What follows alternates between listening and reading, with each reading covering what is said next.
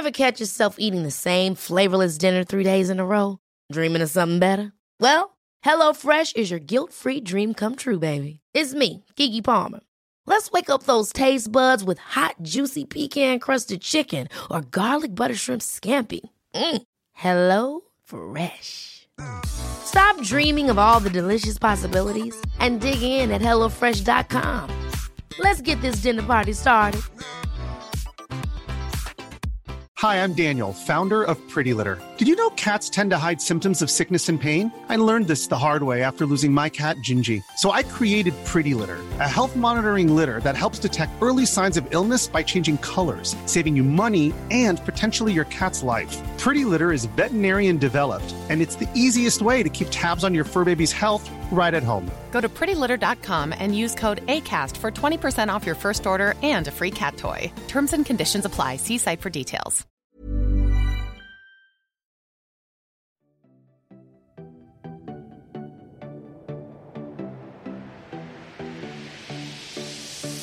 Hello! I am back with a special series of Food for Thought. Thank you so much for all of the love and support I've received over the past couple of months. For those of you that are listening, that are avid fans, I have had my second gorgeous little baby boy, and I've been adapting to life as a mum of two. But the podcast is here. We are back. And for those that may not know, my name is Rhiannon Lambert. I'm a registered nutritionist, a Sunday Times bestselling author, and founder of the Harley Street Clinic Rhitrition, also the evidence based supplements company Rhitrition Plus. Now, there are some areas of nutrition that, as a nutritionist, I'm asked about them all the time. And this idea really came to me because I just thought we just need a straight to the point series that covers everything you need to know on each individual topic, spanning from calories to supplements, your fitness regime. So, over the next eight weeks, the carefully selected episodes will go into great depth to give you all the advice you need to know myth busting nutrition, and of course, the goal of this podcast is to empower you with evidence based advice from the leading experts in their fields. The conversation about calories is constant, and for one reason or another, um, they're hitting the headlines, and the latest being the introduction of them listed on all menus in the UK. Now, calories have been made into a complex and never ending conversation, probably fueled by social media heavily as well, yet the facts are actually very simple. This week's Food for Thought shares all the facts that you need to know about calories and highlights many of the misconceptions that we're best to avoid. There's a lot of nuance, and we've picked some incredible experts to lead this conversation.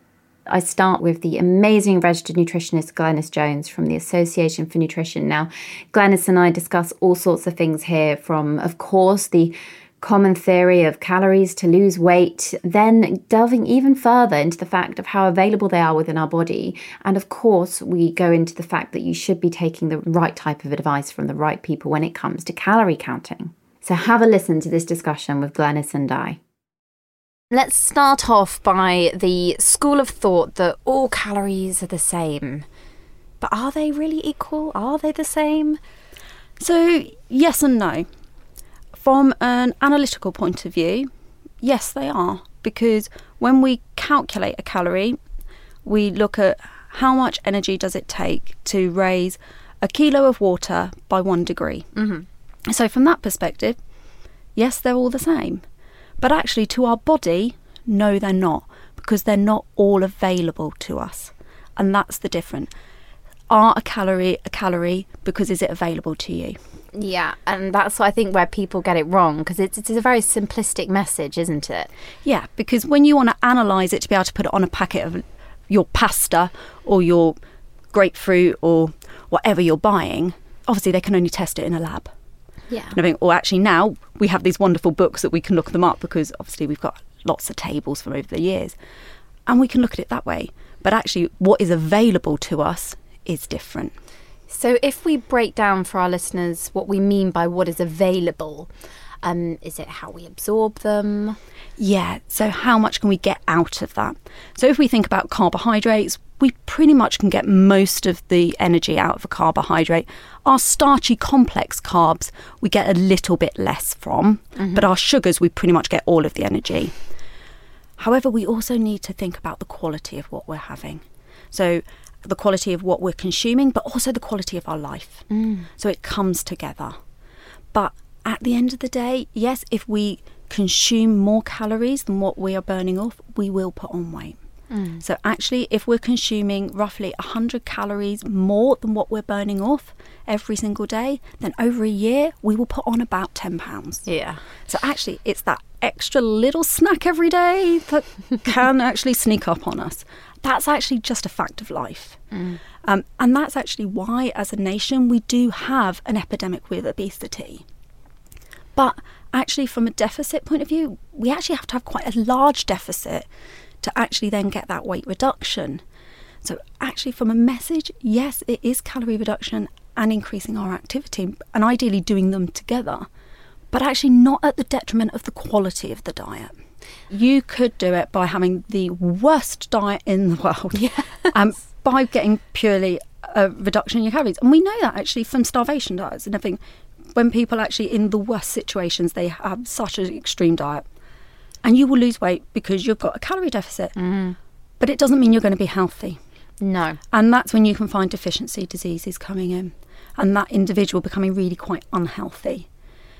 From a point of view of the individual, you want them to be losing weight in a healthy way, not just for their body, but also for their mental health. If you're starting to lose weight in extreme ways and losing it very quickly, you're also unlikely to do that in the long term. So, actually, we know people who lose weight very, very quickly. Actually, when you're looking at them a year later, they've probably put it back on because they couldn't keep that weight loss off. Because the process they've done, like you say, it's been very extreme. Five Mars bars a day and that's it. Or actually, five Mars bars, they're probably not in calorie Well, deficit. actually, no. I was going to say So- maybe probably more like two, isn't it, Yeah. or three? so, um, but if they've become really strict and it's been so restrictive, that's not achievable in the long term. So people tend to do it on a really short period. Um, when you mentioned earlier, people tend to do it for things like, oh, I want to wear that dress. Oh, I want to do it for that holiday. People do it for short term goals. So actually, they're not looking at trying to change their diet for the long term.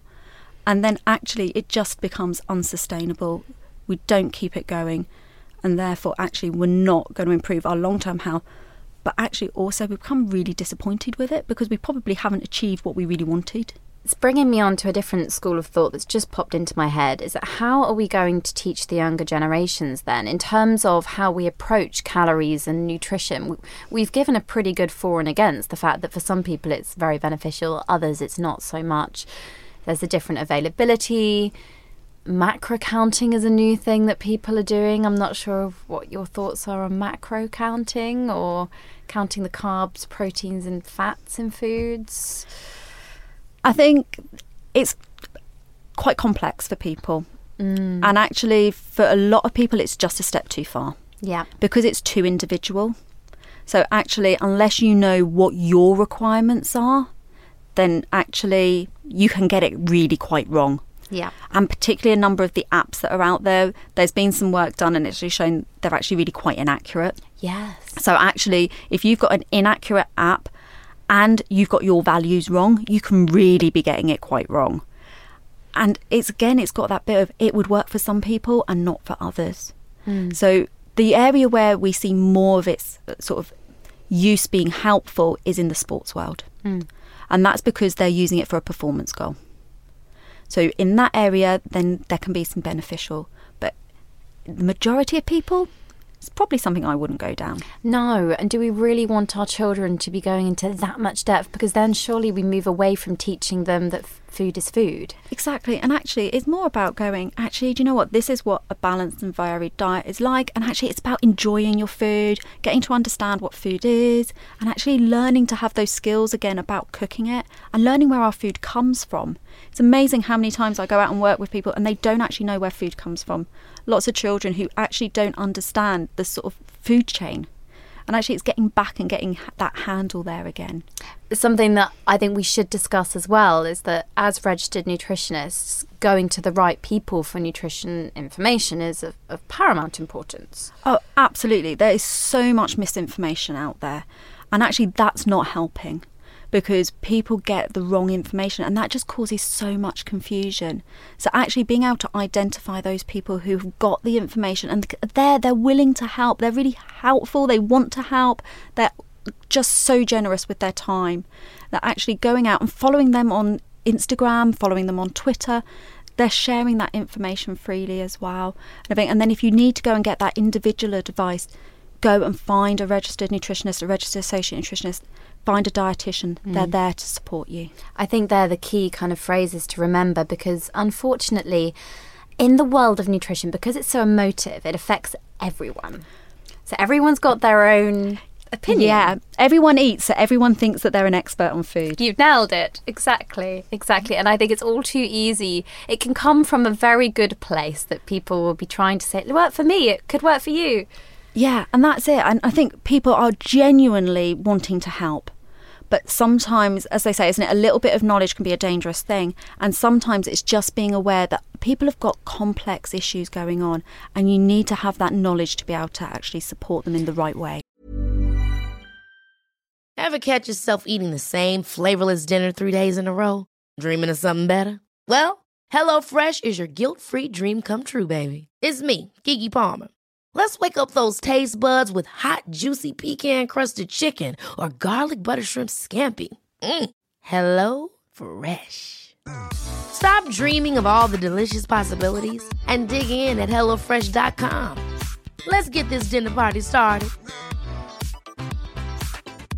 Quality sleep is essential. That's why the Sleep Number Smart Bed is designed for your ever evolving sleep needs. Need a bed that's firmer or softer on either side? Helps you sleep at a comfortable temperature? Sleep Number Smart Beds let you individualize your comfort so you sleep better together. JD Power ranks Sleep Number number 1 in customer satisfaction with mattresses purchased in-store. And now, save 50% on the Sleep Number limited edition Smart Bed for a limited time. For JD Power 2023 award information, visit jdpower.com/awards. Only at a Sleep Number store or sleepnumber.com. Cool fact: A crocodile can't stick out its tongue. Also, you can get health insurance for a month or just under a year in some states. United Healthcare short-term insurance plans, underwritten by Golden Rule Insurance Company, offer flexible, budget-friendly coverage for you. Learn more at uh1.com. Next up, we have Professor Giles Yeo. Giles is such an incredible speaker. I always learn so much when I'm chatting with him, and he's full of full of knowledge, but I think in such an accessible way that you're all going to really enjoy from this conversation. So we've pulled out lots of different parts here, such as the importance of where the calories come from, is it ultra processed foods, the food environment that we live within, and of course Giles delves a lot further into the science here, looking at macronutrients, looking at the definition of health and body fat, and what perhaps we could do in this area in the future. Enjoy! Let's start by explaining what a calorie is, I guess, in, in simple terms for people so it can become more of an understanding and an informed um, conversation for everybody. Okay, so a food calorie. There are different types of calories. There's a yes. heat calorie and there's a food calorie. A food calorie is the amount of energy it takes to raise one liter of water one degree Celsius at sea level. So it's a unit of energy and it's calculated. And you might say, well, how do you work that out? It's calculated by something using something called a bomb calorimeter. And that's where it's a sealed container in which you put in a piece of desiccated food. Desiccated because water doesn't have any caloric content per se for, for human beings at any rate. Mm. And so you burn the food to crisp. And around this sealed container is a known volume of water in the water jacket. And there's a thermometer in there. And put simply, you burn the food and measure how much you heat the water by. And that is the number of calories in the food. And so put, that's what a calorie is. Yeah, and when you put it that way, it's a very technical thing. It, it doesn't really sound like something you're eating. And I guess to a lot of people listening, they may have heard the number eight percent difference in your um, your colleague's study on the on the muffins. Mm. Now, eight percent may not sound like a lot to people listening. Mm. It, it, it isn't, but you have to remember our body weight, small, medium, or large, whatever size you are, um, that you are sitting at now, is the cumulative um, is the cumulative result of thousands of different meals, right? So so you mm. don't gain or lose weight overnight. People think they do, like they have a big meal and it says, "Oh my god, I've gained five pounds." You haven't. Whereas your food, the body weight you are is cumulative over many years, which means that even a small difference, 5, 10, 15 calories, but over you know a thousand days, that becomes a lot of calories uh, uh when you actually begin to be, begin to actually add everything up. So eight percent over your lifespan actually ends up being quite a lot of calories and quite a big weight difference um, um, mm. between different people. But there will also be those individuals out there thinking, but it's common sense that some foods you just shouldn't eat as much of as others. Uh, it's it's how do you think we've got to this this point? Hmm. I think that's a very good question. So I that I think there are a couple of different answers here. First of all, what kinds of foods do we largely are we largely now exposed to, mm. and and the cost of what kinds of foods. And I think at a at a time when we used to now look before before I continue, I want to I want to point out that I am not a food Nazi. Okay, I believe yes. that we should eat everything that food. Oh yeah, food we is, love our that, food. that food is food, but there's certainly some foods we should eat less of than others. Mm. Okay, and I think that that's the situation. And it just so happens that in the current food environment that we're that we're living in, there is a proliferation of lots of foods that we should be eating less of. Um, um, and this you you can use whatever language you want. Some people call it junk food. Some people call yeah. it ultra processed foods. Some people call it energy dense foods. Whatever mm-hmm. foods you want to you, you, you want to say while they're all different types of foods, you know, you you got to consider some foods are going to be uh, uh, for every given gram slightly less healthy than others, and so while fine at in in moderation, you have to eat slightly less of this. The problem is in the current food environment that we're actually living in just take ultra processed foods uh, uh, uh, as as an example that we get now in a high income country such as the UK. Uh, anywhere from fifty to sixty percent of our food calories now come from ultra processed foods. Now the problem with ultra processed foods is it does three things. It strips out protein and it strips out fiber, depending on the type of, of, of food you're, you're talking yeah. about. And it also strips out flavor. And because it strips out flavor, you have to replace flavor, which comes from salt, sugar, and fat, the holy trinity. Mm. So ultra processed foods tend to be high in salt, sugar, fat, and lower in protein and fiber. Okay. So now on the back, uh, and so therefore become very calorically available because it is protein and fiber that make the food, that make your body have to work harder in order to extract uh, in order to extract the calories. Yeah. So if we look from a purely calories point of view, then we could be looking at a 400 calories of a of a whole food, a steak, uh, a sweet corn, vegetables, whatever, compared to 400 calories of an ultra processed item, then you're gonna extract a lot more calories from exactly a lot more energy from exactly the same caloric content of food. Um, mm. um, so this is why whole foods it's one of these things. We try and encourage people to eat more whole foods, even while acknowledging that ultra processed foods, modern foods, have made it more convenient to us and probably has played a big role in feeding the 7 billion people um, um, in the world. The issue is not that ultra processed foods are bad per se. I want to argue. Some disagree with me. But the issue is that we're having too much ultra processed foods and we need to eat more whole uh, more whole foods. So yeah. the the food environment we are living in is substantially different. Yeah. Um, and so in the past, where we wouldn't have had a reason to have calorie content of food because you went and you bought meat and you bought vegetables, and even now when you buy meat and vegetables, there's no calorie content on the chicken mm. you bought, for example. But because the food is pre-prepared now and largely pre-prepared, by law they have to have the calorie counts. People are becoming to be exposed more to the calorie, and so therefore it's becoming to be more weaponized uh, uh, uh yes. by policymakers in order to try and also being equated to health and this is the, the this is the issue because mm. it's so ubiquitous it's being more equated to health and so therefore whenever we talk about the calorie we always talk about cutting it we never talk about increasing the calories largely mm. we always mm. talk about cutting the calorie yeah it's Oh, it's such a big topic. Uh, my mind is buzzing with all sorts of questions, thinking what to lead on from that. Because you're you're right that unfortunately, I mean, I think that it was the broken plate report that came out. Mm. The, I think it's the seventh of July, only a, a, week or two ago from the time we're recording this podcast, that did say that in soci- in terms of socioeconomics and less um, privileged areas in society, there were more fast food outlets, and their environment. Um, contains more opportunity to purchase these types of foods we should be having less of it doesn't make them good or bad it just means we shouldn't have so there's a there's a huge discrepancy in society there. Let's talk about the energy and the process in digestion and do we know now how many calories or how much energy that takes? Do we have that answer now? Yeah, we have we have an average answer because obviously mm. it does depend how you actually cook the food that influences ev- everything that is there. Mm. But if we just focus simplistically, because it's just easier just to deal with yes. averages, with the three big macronutrients. Okay, yeah. so uh, protein, fat, and carbs. Okay. Now, a calorie of protein makes you feel fuller than a calorie of fat, than a calorie of carb in that order. Okay. One mm-hmm. calorie, one exact calorie. And so the question is why? There are two different reasons. Because protein is A, more complex for your body to digest, to break mm-hmm. down. So it travels further down the gut. And so mm. that automatically makes you feel slightly fuller anyway.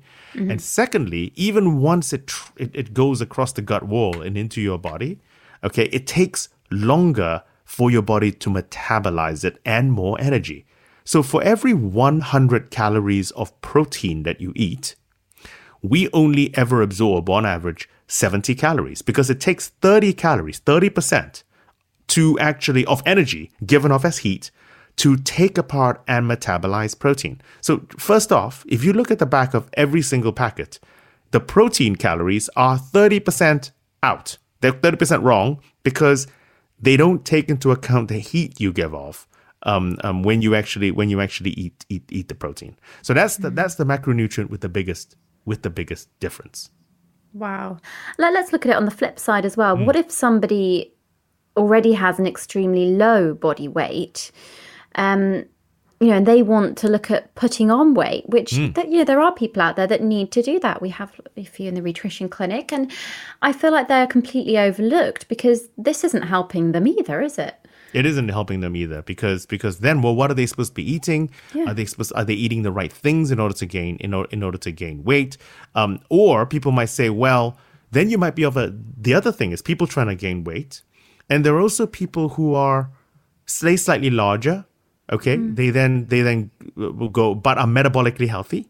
Okay, mm. and then suddenly they're told they need to lose the weight. But say they're naturally just stockier or larger. Okay, whatever yeah. words you want to use. I'm not using this pejoratively, but you're gonna have skinny people, you're gonna have medium-sized mm. people, and larger people, mm. and there are gonna be some larger people out there who are perfectly metabolically healthy, but yet because of their weight are now being told and because they eat more calories are now being told to lose the weight or lose the calories and i think it's this non-nuance it's this inability to have a mature discussion about what it means to be healthy and what it means to eat healthily and and i think that's toxic and i think mm. we need to uh, uh, we need to have a better look at ourselves and mm. have a better look at how we speak about nutrition and what we mean by health.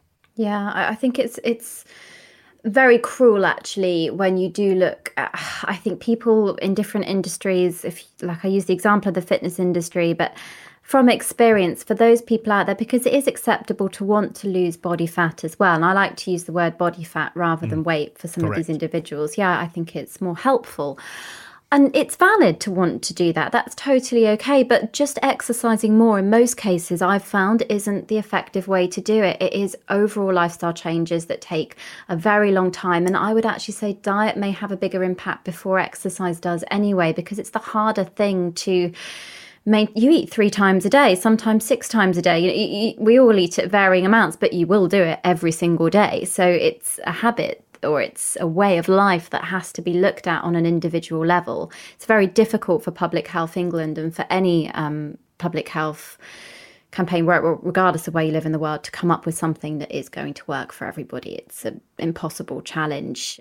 Now, I had to put this discussion in next with Faye Townsend, who is one of my team in the Nutrition Clinic. She's a fabulous registered nutritionist. She specializes in sports nutrition, and we discuss uh, body fat loss here on this episode. And I've pulled out some really important information about calories in, calories out, the fact that body fat loss is actually far more complex, and of course, the element of exercise and weight loss and the numbers that I think a lot of people get very wrapped up in when we're, we're going on this journey. Also, a little nod here, of course, to gut health portion sizes and fibre as well. I think um, we'll start by discussing the fact that obviously this is one of the most commonly asked questions that we get in clinic. Um, in order to lose fat, would you say it's just as simple as consuming fewer calories than you burn each day and exercising frequently? What, what do you think on it? Yeah, I think you're so right there. It is the most common question that we get in the clinic. And I think when it comes to changing your body, there's no topic that's kind of more polarizing than that calories in versus that calories out. I mean, at one side, you have those kind of gym bros kind of shouting calorie deficit at you um, and kind of argue that it is the be all and end all of weight loss. But then on the other side, you have those people that say, oh no, calories don't matter. But I think the fundamental concept of weight loss appears to be quite simple. Um, like you said, when we take in less energy than you burn, you'll lose weight.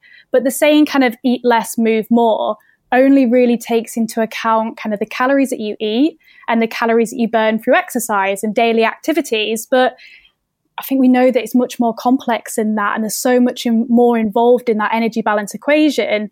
I mean, energy balance includes all the inner complex workings of our body, as well as the external factors that ultimately impact that calorie in, calorie out.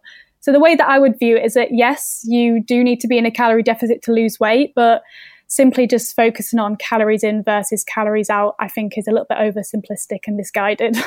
Perhaps you could share with everyone um, when it comes to working out what, what's best for focusing on losing body fat. Yes, this is a question that always gets asked as well. But I think it's firstly important to say that exercise alone isn't really an appropriate strategy for weight loss. I mean, of course, when you exercise, you will burn calories, which will help kind of tip you into that energy balance in the right direction. But for some reason, when people just purely focus on ex- exercise, they often maybe don't get the results that they want to. And this might be because when people exercise, it can actually increase your appetite. And also, it can cause what we call your non exercise activity thermogenesis. So this is called NEAT, and that causes it to decrease. So what that's suggesting is that people that maybe just increase their activity levels, or I say the exercise, it might be that for the rest of the day they're maybe more sedentary or they're sitting still, um, so their overall energy expenditure is perhaps less. I mean, I'm definitely not saying that that's the case for everybody, but it's important to make note of that. That for some people that just purely focus on exercise and maybe don't assess the diet, then you may not get the results that you want. And in addition to this, people often kind of overestimate kind of how many calories are actually used up when we are exercising. So, for example, if we were to go for I don't know, a 30 minute run, it might be that you will use up approximately, I don't know, 200, 300 calories. Um, that's actually quite an easy number to take back through our diet. It might be that you just have a little bit extra food at dinner or maybe a chocolate bar. So I think people maybe overcomplicate things slightly by just thinking about, okay, what type of exercise will help me lose body fat? When actually just maybe increasing your, your NEAT or just simply moving more is often overlooked as a, as a weight loss strategy. And actually that is what's contributing the largest thing towards our kind of overall energy expenditure. Yes, exactly. And we haven't even discussed really the impact that gut health could have. Yeah. Of course, there's a big link, isn't there, Faye, between between our gut health, between stress, genetics, yep. hormones, all of it. Exactly. I think like you said, if we're purely focusing on macros or purely focusing on um, calories, things like fiber is forgotten. And yeah. actually, when we have a fibrous diet, that is going to feed into our gut. And actually, there's been a lot of research coming around now that obesity actually appears to be characterized by specific alterations in the composition of our gut microbiota. I mean, I'm, I'm by no means an expert in this field, but our gut microbiota, basically all those trillions of species of bacteria that residue in our gut, can influence both ends of that energy balance equation. It can influence how we utilize energy from our diet, and it can influence a host of genes that regulate energy expenditure as well. So if we don't have fiber, we're not going to have those to actually feed that gut bacteria. Amelia Thompson and I now go on to discuss weight gain at work. I think this is so topical and such an important discussion to have because, as a registered nutritionist, Amelia and myself both believe in, of course, evidence based advice, but we are very aware of the fact that mood and our psychology, the psychological aspects, can really impact our food choices. So let's listen to this discussion with Amelia ultimately, if we are looking at this in a very reductionist view in terms of weight management, we know that calories are indeed you know, kind of top of the tier. They are the most important thing for weight management. But it's so reductionist and it really removes the emphasis on any sort of healthful nutrition whatsoever. Calories are just a measure of energy. You know, we have to be very, very mindful of negating all these healthful constructs of food by solely focusing on calories. And, you know, what if a banana is 130 calories, but you know, a, a Cocoa Pops or other cereal bar is, you know, 70 calories. Yeah. Is, is that one, you know, which is better? Obviously, the banana because it's higher in fiber. But if you're going by these 100 calorie guidelines, then you are completely negating all of the other benefits that that piece of fruit will have versus the cereal bar. So I think it's important. Calorie education, I think, is important. But I often, I don't really think that our the obesity epidemic that we have at the moment is because we don't understand calories. I don't think that that's really the key issue here. No, I agree. And what, what worried me as well about this is obviously it's going to impact choices that people going to work make, which will impact their concentration or productivity potentially, but it's also targeted at children. And, you know, you want kids to be eating fruit and vegetables, but as you quite rightly said, a banana may be more than 100 calories. So, you know, people might end up going for these crisp packets that are not nutritionally balanced. It's it's extremely confusing and being unhappy in general as well in your life. Perhaps you're going to work, let's say, you're stressed, you are not making good choices at the moment, you're lacking motivation. And this can often lead to people wanting to eat more anyway, doesn't it? And opting for more snacks as well. But how would you advise someone to tackle this type of boredom? Because I think a 100 calorie snack message is probably not going to be right for that type of person either. Absolutely. And I actually think in these situations, we need to take the emphasis away from the actual food and put the emphasis on the feeling. Yes. And this is the issue that I think our society has at the moment is that we are we have been conditioned not to feel, we have been conditioned to have a stiff upper lip mm-hmm. and not discuss or acknowledge how we actually feel. And when we do this, we then turn to things like food as a way to distract ourselves so that we don't allow ourselves to feel or potentially to actually suppress these feelings. And you know, if you look, there, there's a, some really interesting research that looks at what happens when we try and suppress our feelings with food. So, if we're, say, for example, stressed or bored and we don't allow ourselves to feel it, is that we actually end up taking that negative feeling and it leads to an increased consumption in calories, specifically from these kind of quote unquote comfort foods. Whereas if we acknowledge the feeling and we reappraise the, the feeling and so sort of put a, almost a positivity spin on it, we end up eating fewer calories. So it really starts with the kind of take it when we feel that something is, is going on, we feel that maybe boredom is kicking in, that we actually take a pause. And that's the hardest part for people to do is just to stop for a second yeah. and check in and say, you know, what do I feel right now? And doing something as simple as just naming your feeling, whether that be boredom or frustration or sadness, and then asking yourself what will support this specific feeling.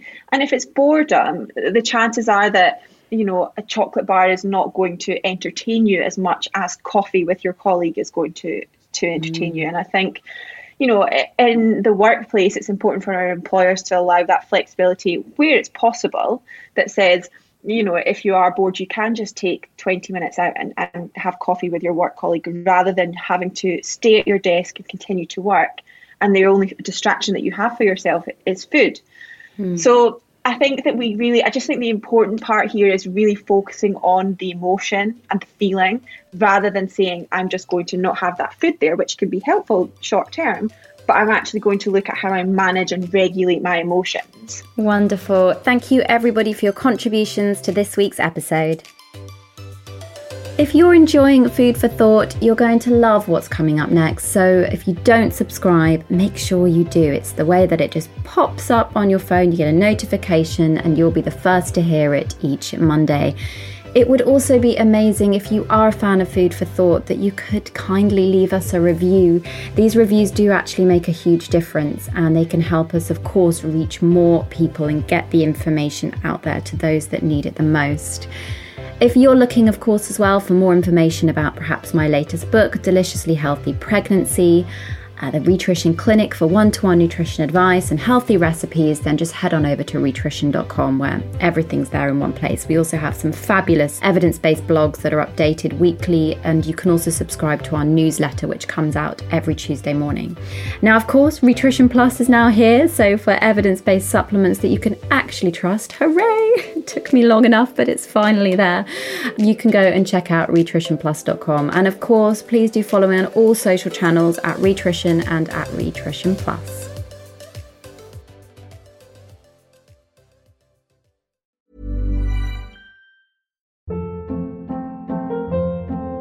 Hold up. What was that? Boring. No flavor. That was as bad as those leftovers you ate all week. Keke Palmer here, and it's time to say hello to something fresh and guilt-free. Hello Fresh. Jazz up dinner with pecan-crusted chicken or garlic butter shrimp scampi. Now that's music to my mouth. Hello Fresh. Let's get this dinner party started. Discover all the delicious possibilities at hellofresh.com.